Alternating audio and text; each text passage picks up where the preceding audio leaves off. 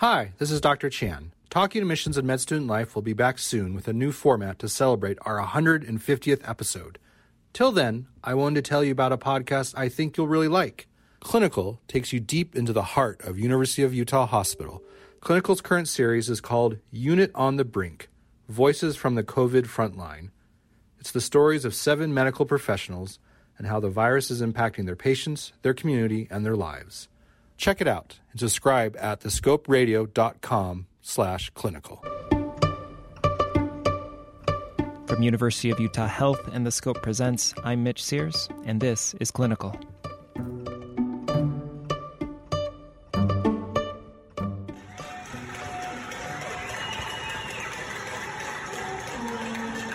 Throughout March and April of 2020, there was a ritual in New York City. When the city saw the very worst brunt of the COVID 19 pandemic, every night at 7 p.m., New Yorkers would open up their windows to clap and cheer for the healthcare workers that were risking their lives on the front lines. Throughout the United States, there were similar outpourings of support for medical workers. Billboards were plastered with photos of nurses and doctors wearing N95 masks. In Utah, community members started wearing white ribbons and placing signs in their front yard. Parades of police cars and fire trucks drove by the hospital with lights and sirens blaring to show their support. It's easy to support the abstract idea of a hero on the front lines, to wear a pin and clap and feel a sense of pride and gratitude.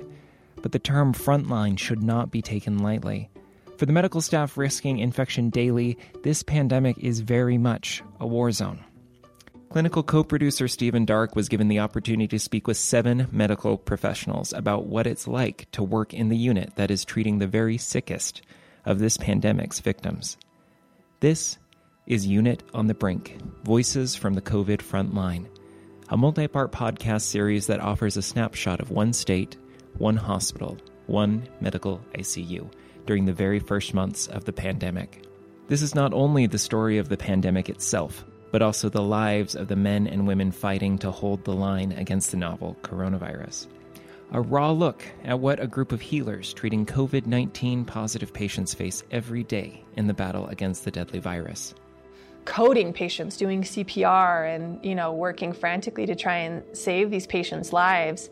And you're in, you know, gowned up in this PPE with N95 masks on and you're hot and it's exhausting. Well, after about 20 seconds, it feels like you've been doing it for two minutes. And you look up at the clock and you realize it's only been 20 seconds and you've still got to go for quite a bit longer. This is the story of six medical professionals who know better than anyone else cost of infection. Because there are people that are fine. You know, people come in and they're on a little bit of oxygen for a little while, they go to the floor, they go home.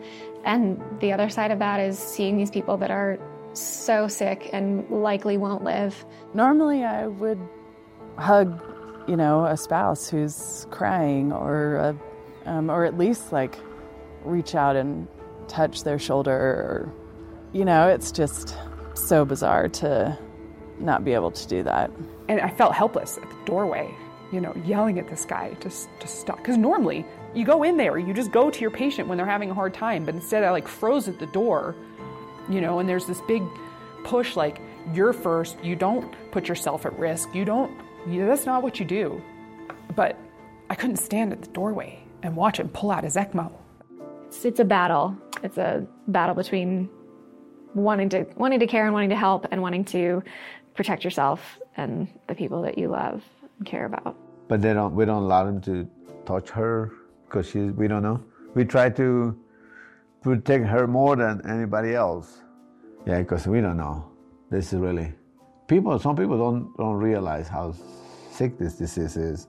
You know, change my clothes before I leave work. I go straight to the laundry. I strip to naked and wash my scrubs, and then I Clorox wipe everything that I've touched on the way to the shower and so I that's how I come home from work now.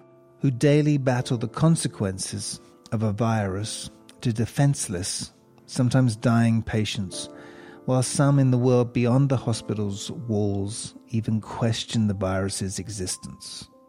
It baffles me that people don't think that this is really happening. Like you have no idea and you can't know because you're not in it these six people were among the many at University Hospital who, in those first days of the pandemic, awaited the challenges of treating seriously ill COVID 19 positive patients. Right, I think the patient must be very frightened because they have a tube in their mouth, they can't speak, and all they can see are our eyes, which you know, the helmet on, the hood, and the occlusive mask and the occlusive gown. They must be very frightening and isolating. Their stories offer a snapshot of the virus bearing down on one state, one group of medical professionals united in their sense of a calling, even to the point of risking their own lives. I chose nursing because I wanted to be a public servant in a lot of ways. I think helping people that are in need and um, hopefully helping the greater good. Being a nurse, like that, like loving, like I got you, girl, like that look, like like they made it like okay. These nurses, um, because I was like, you guys, like, I told them what happened, and, and they're like, we got you, we got you, you're okay. It was so weird. We're kind of like, this sounds cheesy to say, but almost like the special forces of this. We practice this all the time. We're very good at it. We're the experts at it. Listen to Unit on the Brink now. Visit thescoperadio.com slash clinical podcast.